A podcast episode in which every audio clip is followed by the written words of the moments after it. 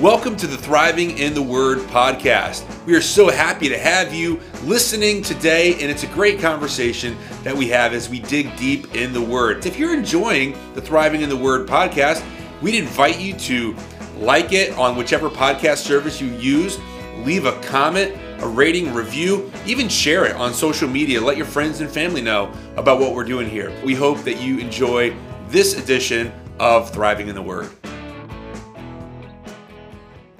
Okay, so here we are, week number two, and Zephaniah.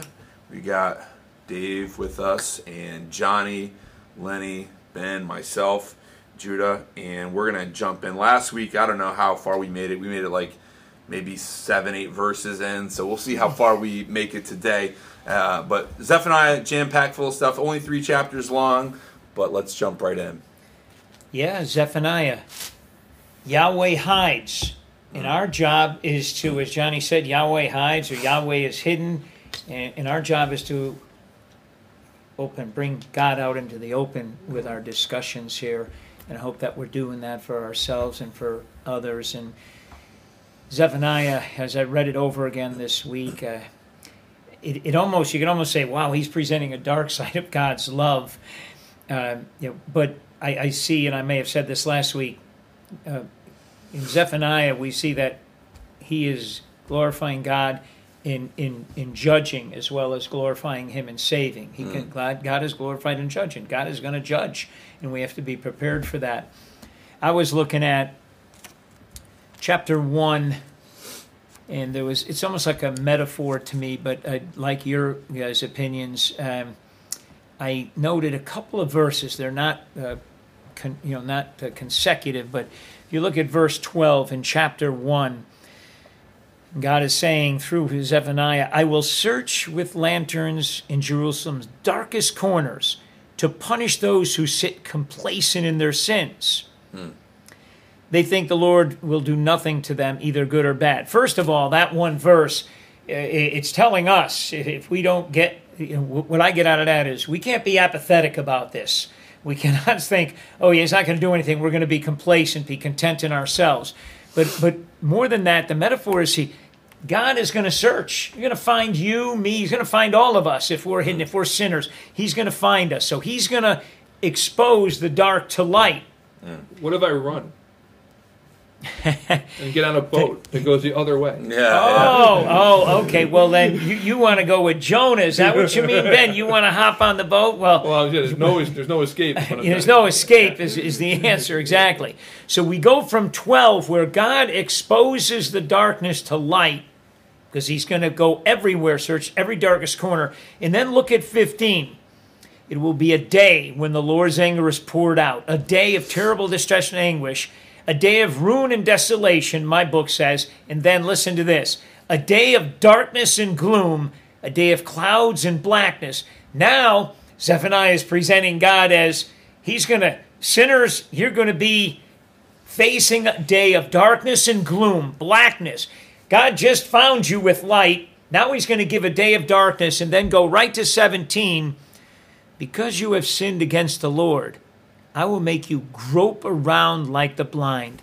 Now, sinners will be unable to see the light because they sinned against the Lord. Hmm. So I, I picked those three verses. Like, oh, there's some, there's a little metaphor here for me anyway. I don't know if you guys picked that up, but Yeah. I'm No, looking at him saying, He's opening up. God's opening up. He's finding you with the lantern.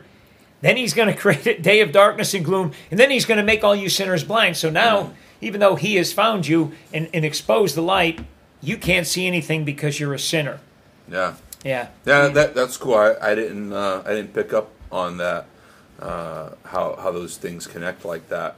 You know, and one thing that I find interesting in that first verse that you read in verse twelve about searching for those to punish those who sit complacent in their sins. They think the Lord will do nothing to them, either good or bad, and just how how relevant that is uh, to our life and our world right now. Um, it's easy to point the finger at the world, of course, right? You know, it's, oh, look how complacent they are in their sins, and you know, uh, they, they don't think about the Lord. But I think when we turn that internally, we may see the same thing sometimes. It, what things are we complacent of our sins? Oh, I do this sin, but I'm complacent because I don't think God's going to do anything to me about it because He hasn't done anything yet, Mm-hmm. right? And, and and we we make assumptions on God's patience that just because God's patient that He won't bring discipline or correction. And so, to me, that that verse is is challenging because it's like, well, what sin am, am I complacent about? You know, what what things do I think? Oh, you know what, God God's never going to look, you know, there. He's he's going to overlook that. He's not going to do anything about that, either good or bad. Like it's just it's okay. You know, we justify our own sinful behaviors. Yeah, I, I agree with you. I'm just going to say one more comment on that is that, yeah, I, I, I agree with you. It's relevant to our current society. And, you know, without pointing a finger at the world, when I say that, eh, obviously that includes all of us. We're not making ourselves to be holier than thou. But that, that verse right there is that's relevant. We have become complacent, we as a society. I'm not picking on anybody individually. And, and because we don't believe there will be a judgment. Right. You know, people don't believe there will be judgment, just like in, in the case back in Zephaniah's day and all the other Well, prophets because that we've nobody been can judge me. Yeah, exactly. That's what everybody walks around saying, right? I mean, you can't be judged. Yeah. Okay. So, and we do not believe that Yeah, a, a, a God Yeah. will be here to judge Yeah, us. yeah. Oh, neither did they, and neither did neither did Nineveh for that matter. Mm. Well, I was looking at you know 17. You're talking about like walking around blind, like being blind to their sin. It's like Mm. that's today's world. I mean, look at this. Like people are up in arms because one state made it harder to kill kids. Right. Mm. You know, it's like it's, Yeah, yeah, Ben. Good point. Yeah. you know, it, it's Yeah. I mean, uh, going back a little bit in chapter 1, uh, verse 10, when I was reading, On that day, says the Lord, a cry of alarm will come from the fish gate and echo throughout the new quarter of the city, and a great crash will sound from the hills. I, I didn't really know what like fish gate meant, um, and so like when I searched it, that was um, a, that scandal that had to do with the fish. Mm. Good Right. Watergate. Fish yeah, gate. sure, uh huh. Thank you, man. Everybody give him a hand of applause. Very good. Um, so, uh, like when you go back, it's like these these workers built like a huge door and they put bolts in it and stuff like that. But then metaphorically, like when you say gate, it's like to your soul, Yeah. right? And then so like like that like like like that makes me tremble. Like on that day, says Lord, a cry of alarm will come from the fish gate right? Like meaning, in my opinion, like alarm wait that that wakes me up is like scary, right? So like people are going to be going the other direction. Like you won't be able to go like in the opposite direction to God. It's kind of like what I was able to pick up from that. Mhm. Like, can you guys describe to me a little bit more like what like what your interpretation of Fishgate like could mean? It's a gate where they bring in fish. Is that literally what it is? Like, Yes. Yeah. They, the Jerusalem because there's so many metaphors. I like, know, I know. I'm No, like, I'm glad that- sometimes I'm like, yeah. I'm what glad- does no, he mean? Like, I am so happy that you did come up with that Yeah. metaphor, Lenny. I mean, that's fantastic because interpretation. That's why we're here. Literally, though, uh, as Judah said, uh, if you if you investigate Jerusalem or do a little research on it, there were different gates. This is the sheep gate. This is where they brought in sheep. It, it was geared for that particular thing, and same thing with the fish. But the metaphor works wonderfully for me. Gateway to your soul. That works wonderfully. Yeah, and that's what we're doing. We're we're we're not scholars. We're trying to interpret this as everyday people. In- I in- say. in- interestingly enough, though, I mean, and I said that kind of facetiously, but accurately, I think. Um, but uh, if if you look elsewhere, um, the the fish gate there in Jerusalem was was in the northern wall, and it was where often invaders would enter there too. So that that I think has an interesting significance. That invaders would often come through that, maybe just because of the position of it, maybe because of the weakness Yep. of it, maybe it wasn't guarded as well. But there was, uh, you know, th- this area, and so that, as far as an application goes, is like again, you know, what what areas of weakness are in our lives that invaders can come through. Um, but but I think ultimately, you know, the the idea of what he's getting at here is just saying, hey, this. Uh, this is going to be something loud that's happening. It's gonna be you know. complete You- disaster. You're gonna, yeah, Literally you're, you're everything's going to know about it from you know it says from the fish gate all through the new quarter of the city which I, I don't know exactly the location of the new quarter, but I'm guessing it's probably in the southern area. I mean, Yeah. and if you think about the walls of Jerusalem, right? I mean, we we get these you know fantastic ideas of what that could have or couldn't have been like, but I mean, as far as what I've seen, and uh, and maybe you guys know a little bit better. Uh, Dave, you might have even know better because maybe you've been there and seen some of it. But as far as I know, like it, it wasn't like this massive expansive area. Like I believe it was something like about a mile across by about two miles long. So I mean, which is still big, but if you think like like you could go and you could walk around that in maybe maybe an hour or something. You know, it's like a wall that's you know maybe you know it's it's two miles that way and about a mile across. I mean, you can get anywhere if you're in the middle of the city. You can get anywhere in probably 15 minutes. Yeah. You know, Wow, so yeah. so it, it's not this massive, massive area, but you have a high concentration of people hmm. that are living in there. So Well, even like so, it's the reason why I, I read it like with like saying it like new quarter of the city, this and that was because the people probably thought that they were like even thriving. Some people thought that they were probably doing well, maybe the economy for them was great, but in reality, like they were all being misled. Right. Right, and that's why all these false prophets are getting punished. Like those who are leading people are like, you guys are going to be like have a worse judgment. So like, yeah, I I know it might seem silly to talk about like the fish gate or or this or, or that, but it all leads to like there's a reason behind Yeah, it. no, you you you just hit on. Something. I'm just trying to map Lenny. it out. You, you Like, know, I I, gotta, I gotta say out, something like- again because you just hit on something. I I didn't highlight ten, but if you, you let me read eleven, which follows what you just read, because you- you said. You know, you know, people were counting on what they had, and, and that's exactly what, what Zephaniah is saying here. Verse 11 Wail in sorrow, all you who live in the market area, for all the merchants and traders will be destroyed. What he's talking about there is what you're saying. These people were counting on their own riches, on the merchants that's and traders. right, right, you you were saying it, So but that, like- I, I wanted to read that verse, and I don't know if I read this last week. If I could just di- digress for one moment. Actually, it's not digressing; it's just making a relative point here. Colossians. Did I read this last week? If I did, bear with me. Colossians, chapter three, verses 5 and 6 that are relevant to what I just read. So, put to death, Paul says, the sinful earthly things lurking within you. Have nothing to do with sexual immorality, impurity, lust, and evil desires. Don't be greedy, for a greedy person is an idolater, worshiping the things of this world. Because of these sins, the anger of God is coming. Same thing Zephaniah Sure. is saying here, and, and that's why I had to read it. You, you hit right, you hit the nail right on the head, right there. We're trusting in ourselves again, going back to trusting in, in pride, trusting in ourselves and in the things, our riches, and the things that we've accumulated, that we've stored up on earth. I do want to, um, while we're in Zephaniah 1, at the top of where you guys are reading, I'm reading from an English Standard Version of the Bible in my Bible Gateway app on my phone. Zephaniah 1 7. The day of the Lord is near, is what the title is. But this was the part that I had highlighted. Be silent before the Lord God. And this is has an exclamation point. So as I read that and I highlighted that, it made me think of, you know, Judah's always saying, you know, do the 555 challenge. You want you want to know where God is in your life? You want to know, you know, where you where you're at with your relationship with God? Do you want to grow your faith? Do you want to do you want to see what this is all about? Read scripture for 5 minutes, right? Pray for 5 minutes and then be silent and listen for the voice of God for 5 minutes. Like let let's take this outside of our relationship to the Father, the Son, and the Holy Spirit, or our faith.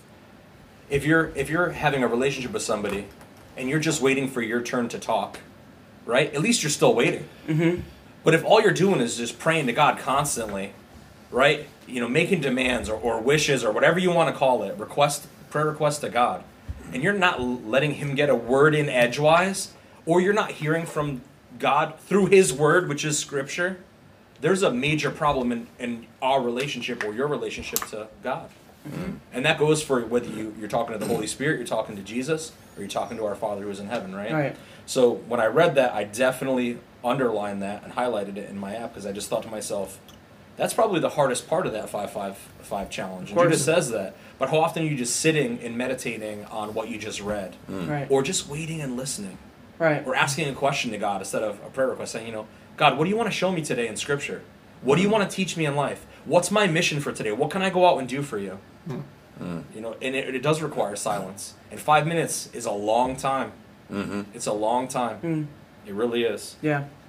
Um, Yeah, we're really fast to speak exactly. and, and not slow to listen. which is yeah scripture right there another thing that i wanted to bring up is as we're talking about the day of the lord and we're talking about zephaniah and it's you know these people are just living their daily lives and there's there's trouble maybe here in their life maybe that's what they're focused on maybe they're doing well in life that's what they're focused on but they're not focused on god they're not focused on humility and seeking him and getting to know him they're not focused on repentance right or a relationship with god so they're they are definitely facing the wrong direction they need to turn around and focus on god so I'm with my client uh, yesterday. I'm working on my day off at the tattoo shop, and she's a regular customer of mine. Customer of mine, and I've been tattooing this client for years now. And I'm, I'm witnessing her. I'm sharing with her, you know, my faith, and I do it from here, here and there. And I end up putting on this video um, of Tim Tebow talking about 316, John 316. And if you haven't seen this, go onto YouTube and watch the video where Tim Tebow talks about John 316 um, and how he used his football makeup under his eyes, and that's where he put it. It started off with Philippians 4:13, right?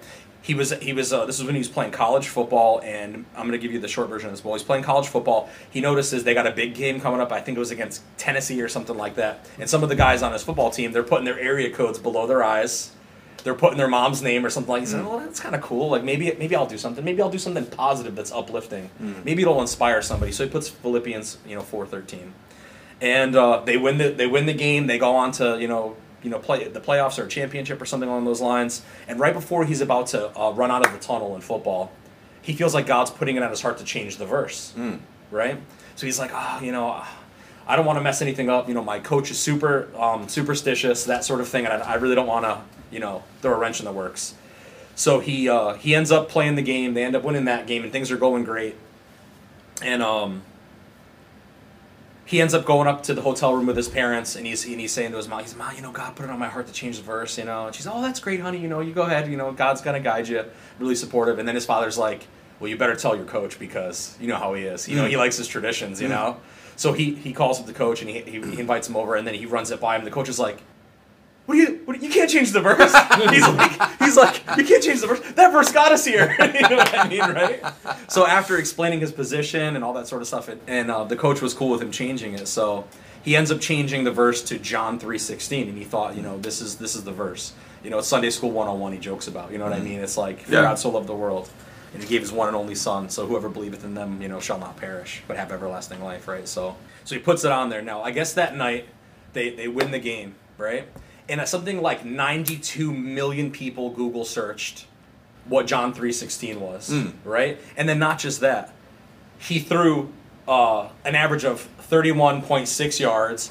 His season long average was was was like you know 316 running yards or hmm. something like that. The ratings were 31.6 across hmm. all the networks for the, for the Wow. televised game over and over and over again. And not just that, it was the number one Google search thing that day Hmm. on Google trending. And then people saw that, and then that went on to Twitter as a hmm. trend. So it's just one of those things. So I shared this video. She, her mind is like blown. Yeah. Right? And so she says to me this. My client says, I got chills watching that, but she says, well, where do you think God is in all of this right now with Afghanistan and, hmm. and the politics and the police and the racial divide and, and all this, you know, all this division that's in the media and LGBTQ and, you know, abortion and gun legislation, all this stuff. And I just said to her, I said, I just finished a. Yeah. You know I mean? so I said, it's, it's a three short chapters, but I mean, it was a, it was, it was a gold mine hmm. for how God lets humans have their free will and do it their own way mm-hmm. But to no avail to their own peril essentially. And he hmm. does this to humble us right? He'll let hmm. us do it our way instead of his way so that he can show how his way truly is right. It's hmm. righteous. How he is truly good. He can demonstrate his his great love and patience and holiness for us right? So that we know that he is the best result in the end. So i was able to share that with her and i ended up you know sharing a couple other resources with her. Um, Corrie ten Boom, if you don't know who that is, she was a Christian mm-hmm. Holocaust survivor. Amazing testimony, but I put that on for the rest of her tattoo as I brutally tortured her. Yeah. Um, so we didn't get a chance to finish that, but um, if you do want to look up that, it's the Tim Yeah. Tebow John three sixteen, and the other That's one cool. is Corrie. It's C O R R I E, and then ten T E N, and then Boom B O O M. Uh, she lived in the Netherlands. I don't, I'm not going to go into her story, but because I, do want to talk about other verses. But look into those testimonies; they're very powerful testimonies about what God is doing in Yeah. the midst of the storm, or when when you maybe maybe don't have a relationship to God, or you can't make sense of what's going on in your life. You know, so needless Yeah. to say, I went to Habakkuk and I explained to her that hmm. that God restores the faithful remnant, those who have relationship um, with Him. It doesn't matter how bad it gets. He will see you through to the end. And it doesn't matter if it's the story of Job, where he essentially loses everything only to gain everything back plus more. Yeah. Right. Mm-hmm. Spoiler alert if you haven't read Job. Hmm. Right. Um, and the reason why I'm even bringing that up with Habakkuk and this is because we see it in Zephaniah, which are the other two things that I have highlighted. Zephaniah 2, verse 7, instead of chapter 1, verse 7. This is chapter 2, verse 7. I'm not going to read the whole thing, but I'm going to get to the point um, at, at the bottom here where it says, uh, For the Lord their God will be mindful of them and restore their fortunes. And those particular words, because the, the last thing that I have saved here, um, I believe it's Zephaniah 3, uh, chapter 3, verse 20, where he says, At that time I will bring you in. At that time when I gather you together, I will uh, make you renowned and praised among all the peoples of the earth when I restore your fortunes before your eyes, mm. says the Lord. Mm. If, if the Lord says it, it's got to come to pass. Mm. And what do we see in Scripture over and over again? Humans have free will. They do what they want to do. They make a huge mess of everything.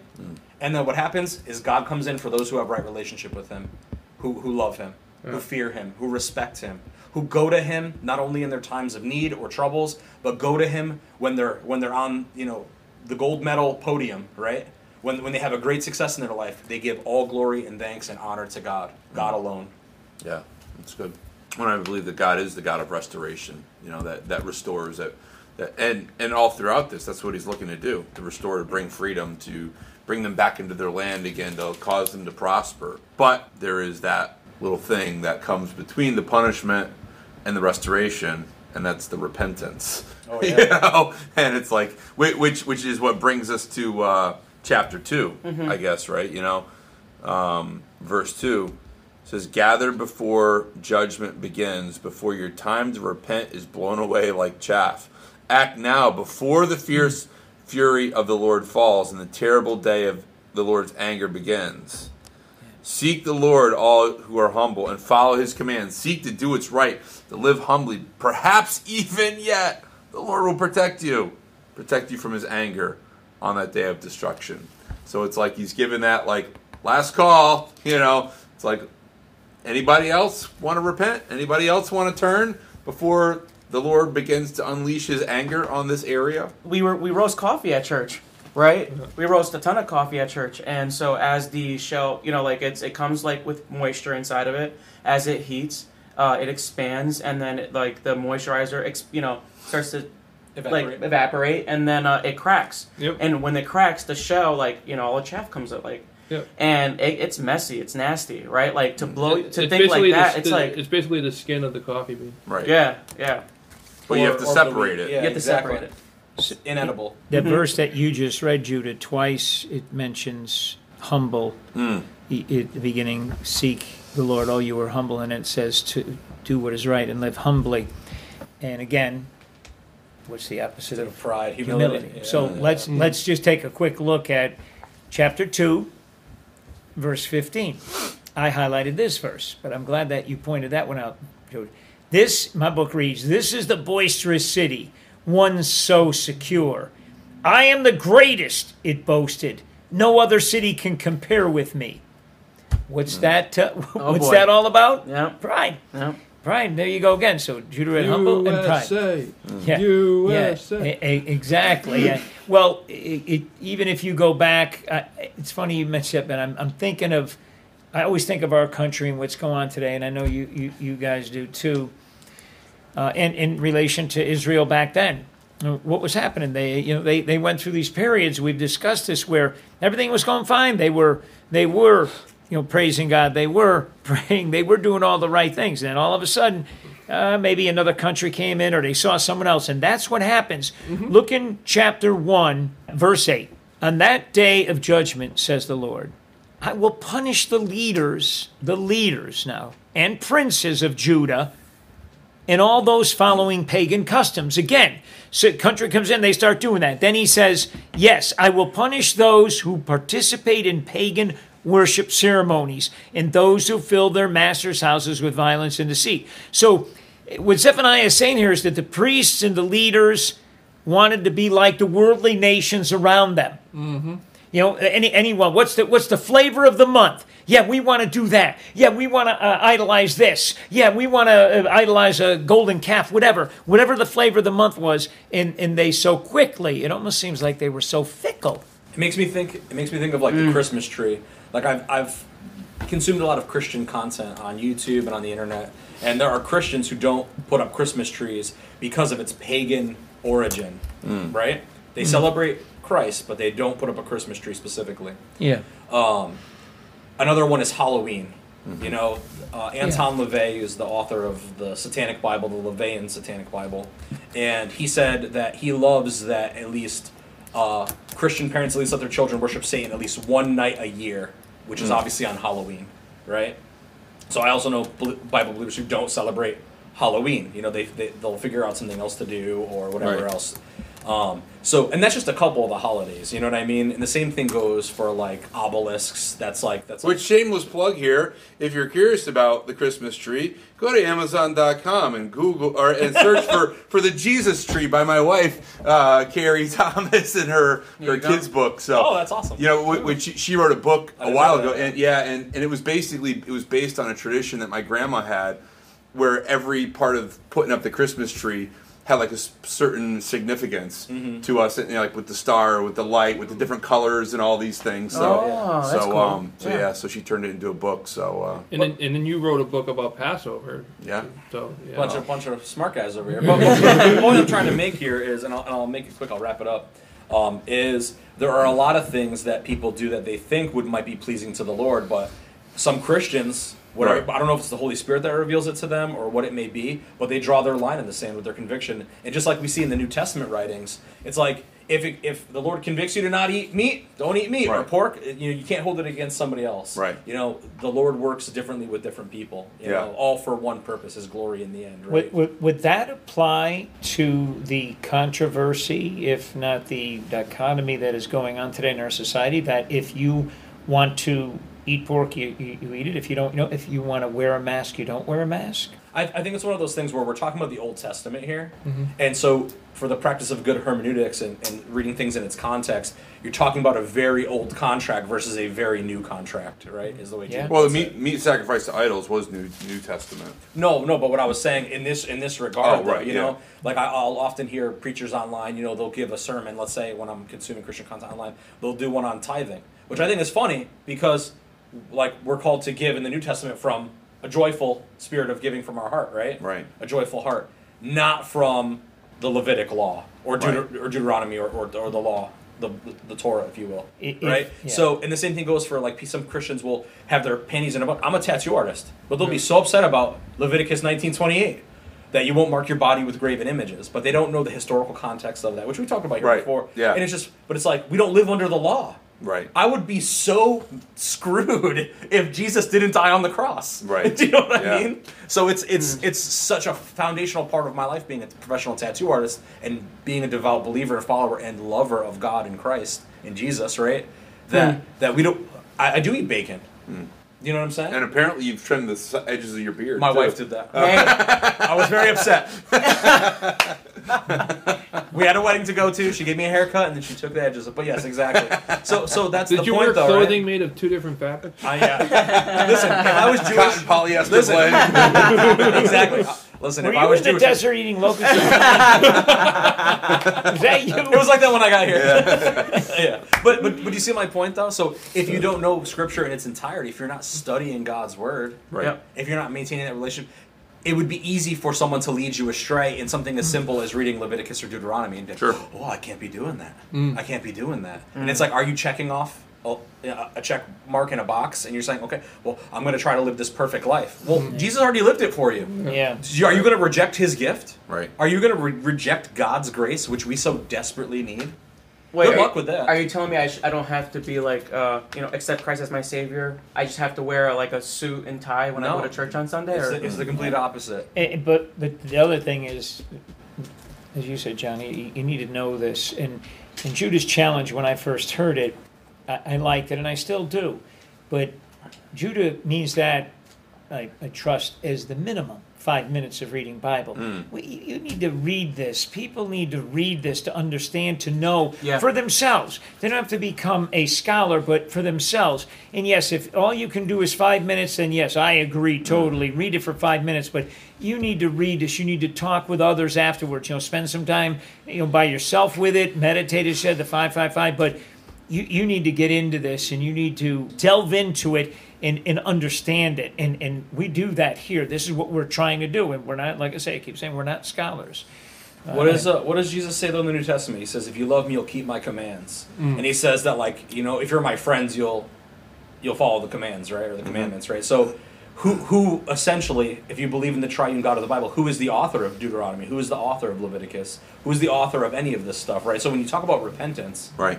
It's so important that you accept Jesus into your life because who does Jesus leave on earth for us? The Holy Spirit. And it's the Holy Spirit that convicts us of our sins Right. or whatever it may be in your life that you need to repent from. Maybe it's too much video games. Maybe it's pornography. Maybe it's uh, overeating. Maybe it's uh, like like lust, like you're just looking at somebody and you're committing adultery in your heart. Maybe it's Maybe greed. you're coveting your neighbor's ox. True. He does have a good ox, though. You guys gotta see this thing. Yeah. Wait, It, it's his name strong. is Babe. It's blue. No, but, What? But but do you see my point though? Whatever whatever the Holy Spirit convicts you of is that's where you're at with your walk with Christ, right? Right. So to bring it all back to Zephaniah, it makes sense if we're talking about repentance in chapter two. Is the Holy Spirit convicts us of what we need to repent from Yeah. because that's what's pulling us away from God. That's what's either distracting us or consuming our life or or it's being the joy or the pleasure in our life, the joy and pleasure that we should have in Christ Jesus, God the Father and the Holy Spirit. It is a nice looking ox. As I was reading this, I started thinking of some. I, in, understand this, you guys know I look up history here and there, and, and but I, I hated history in in uh, high school and college. But after I got out, for some reason, because I was able to do it on my own and in my own time and in my own way, I, I it took off for me, and, and I still follow it. I don't know if has anybody ever read it. I think it's a how many books do I have in it? Like the um, Ed Gibbons historian, The Decline and Fall of the Roman Empire. Did you ever read that? No, I didn't hear about it. Uh, you know, about, you heard you've about heard it. You've heard about it. that, that, that, that counts, man. Yeah, you've heard about it, right? You, you I've know heard of it. All right, let me let me relate. Bonus point. Let, let me relate it to this, and it's so good because I wrote I wrote a couple of things out, and it'll apply this. It came into my mind. I don't know why. Maybe God put this on my mind, and so I go back to you know I did looked at my books, you know the Decline and Fall, and I said okay. I think about again. I always equate Israel, what's going on there, to today, to our country. So think of those two countries, and then think of think of Rome because this was the decline and fall of the Roman Empire, which was the greatest empire ever, and it was during Christ's time. And, and Gibbons gives five reasons why it declined and fell. Hmm. Think of Israel, think of the United States when I'm telling you these. Very simple. One, the undermining of the dignity and sanctity of the home, which is the basis of human society. Hmm. Okay? Undermining of the dignity and sanctity of the home. Number two, higher and higher taxes, the spending of public money for free be- bread and circuses for the populace. Hmm. And, and you can equate that. That's an analogy. That's what the Romans did, but equate that to Israel, us. What are we spending the Hey, I'm in on? it for the bread and circuses. I don't know. Yeah. Okay. Sounds pretty good All to me. right, thanks, man. sir. That sounds like fun. Number number three, the mad craze for pleasure of all sorts. Hmm. Sports becoming each year more exciting, more brutal, more immoral. This remember he's talking about Rome, but think about our country right, today. right. Okay. Number four, the building of great armaments of, of armies of everything armaments when the ar- when the when the enemy was within. Hmm. The decay of individual responsibility. Hmm. Okay? Number five, and this is him telling this, I, I'm not that smart to come up with this. The decay of religion, hmm. fading into a mere form, and, and Judah's talked about this, you know, that fading into a mere form, losing touch with life, losing the power to guide people. That is mm. religion. Mm. Okay? Think about that as it relates to these. I, I thought to myself, let me go back, because I like going back to these Yeah. sisters, especially the Roman Empire. I like reading about that. So applicable Yeah. so applicable. All of these things happened then in Israel, happened to Rome, and are happening today. History repeats itself. Yeah. Thank you. Yeah, those who don't study Thank you. history, right? Well, it's just like, and I've said this before too. I mean, the, the things that we face as a country and as a world now, right? With the degradation of society, with uh, things like all that's going on with, say, say abortion, for example, or things like teaching godless forms of education and uh, all of these things that are going on, none of it's new, right? Like none of that's new. I mean, like, like you go back to the Old Testament. Nothing is new under the sun. Yeah, and it's, it's like like I, I've I've made the, the the correlation before.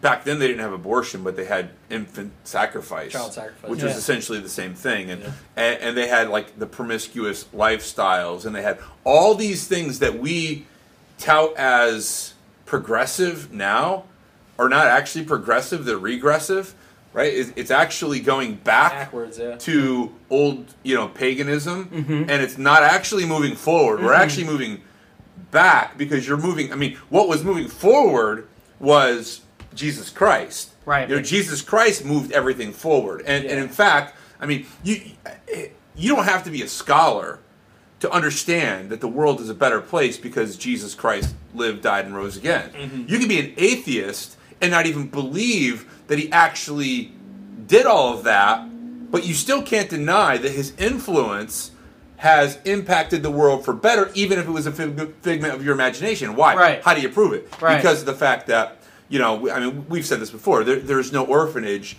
that um, there would be no orphanages if it wasn't for the fact that Jesus said, "Suffer the little children come, for such is the kingdom of heaven." Right? Like every orphanage traces itself back to an orphanage that was started under that Bible verse, right? Like maybe there's some things now that say, "Oh, well, we don't, we're not, you know, Christian," but it's like all of them, their roots come from that. Hospitals, right? It's like the Red Cross, like all of these things, you know, schooling, schooling for girls, like all of these things trace back to Jesus Christ. And you take Jesus out of the picture, and all of it collapses, and then we go back into the BC days where yeah, it was you know these, these animalistic tendencies. Yeah, feeding It people was- to lions. yeah, I mean, it was just it was just all this horrible stuff, sacrifice. which now we consider progressive. But the reality of it, it was oh, we're making the world a better place. No, we actually made the world a horrible, horrible, horrible place. Jesus came, and he loved women and healed women and empowered women. And so now people all across the world are like, you know what, we need to do this as well. We need to give women similar rights as men. Or he, he would heal lepers and they're like, oh, you mean we shouldn't be outcasting them out into society? We should actually be taking care of the sick?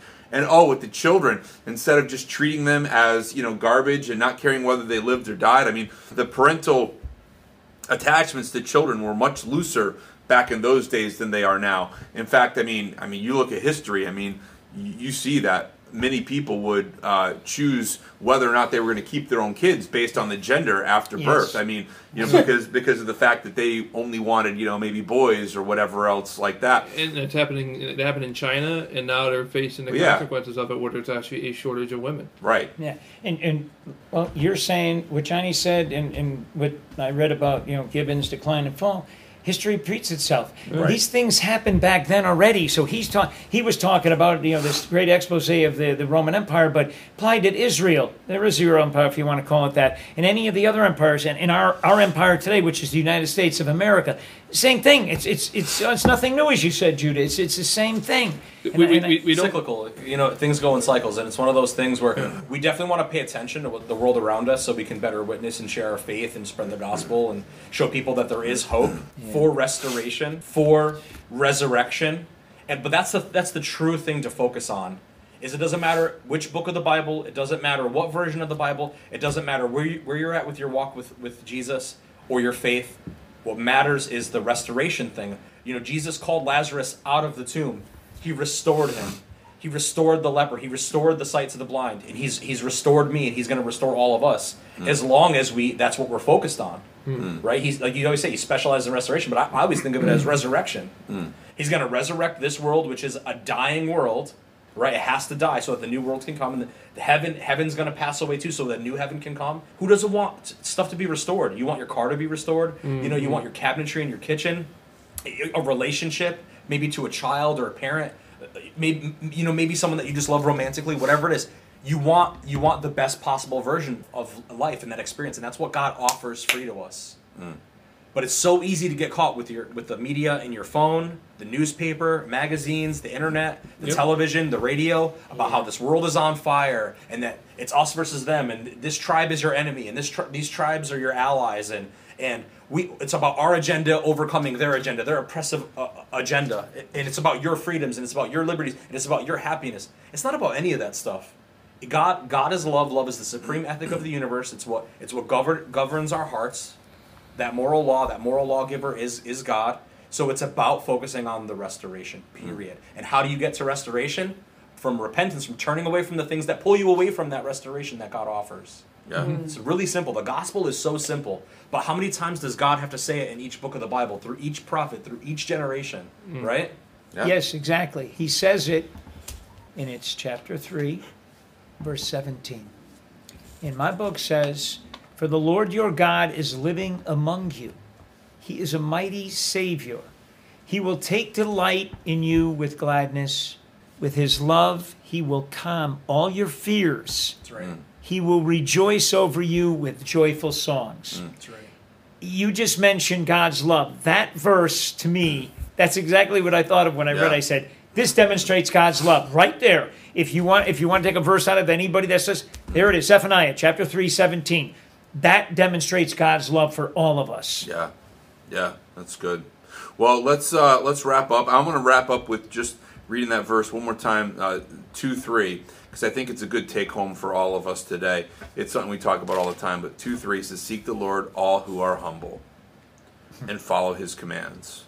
Seek to do what's right and live humbly. Now, now, granted, you know, obviously we, we kind of you know had a little discussion about uh, old covenant versus new covenant. This is stuff that that is transcendent of old covenant and new covenant, right? Like, like this is stuff that that transcends. We see this re-emphasized in the New Testament. Seek the Lord, all who are humble, and follow His commands. Seek to do what is right, live humbly, and then it goes on. Perhaps even yet the Lord will protect you, protect you from His anger on that day of destruction. So, for any of us who are living life with questions of the future, possibly living in fear, wondering what in the world is going on in the world, and whatever else, I think that the best thing that we can do is to follow the words that are here seeking the Lord, following His commands, look, look- seeking to do what's right, and then living humbly. Those four things seek the Lord, follow His commands, try to do what's right, seek to do what's right, and then living humbly. And, uh, and those things, I think, are what makes a difference Does that, the that does that, that sound like that verse in Micah? And I Yeah. can't recite it. Yeah. I mean, as you're saying those things, Jude, I'm to, thinking, to, oh, to- that's to it. love mercy, Yeah. seek justice, and walk humbly with the Yeah, Lord. yeah. I'll, Yeah. I'll, I'll, I'll, I'll one up you right there with, for the ending. Do what Jesus said. Love God with everything you have and love your neighbor as yourself. Yep. And then go and teach everybody that message. Yeah. Mm. That's it. And then once you make it viral, you're going to baptize everybody in the name of the Father, the Son, and the Holy Spirit. You're going to fulfill the commandment that God gave us to, to the, of the Great Commission. And that's it. Just love. Yeah. All right, Johnny, I'm not going to try to one up you. You won. So there we go. Uh, so let, let's pick back up next week. Uh, we'll, we'll go more into Zephaniah, at least at least one more week, and we'll see where it goes from there. Well, we hope that you enjoyed our discussion today on the Thriving in the Word podcast. We'd invite you to leave a rating or a review wherever you're listening to this podcast. Also, consider sharing it on social media. We can't wait to be back together with you at the Thriving in the Word podcast.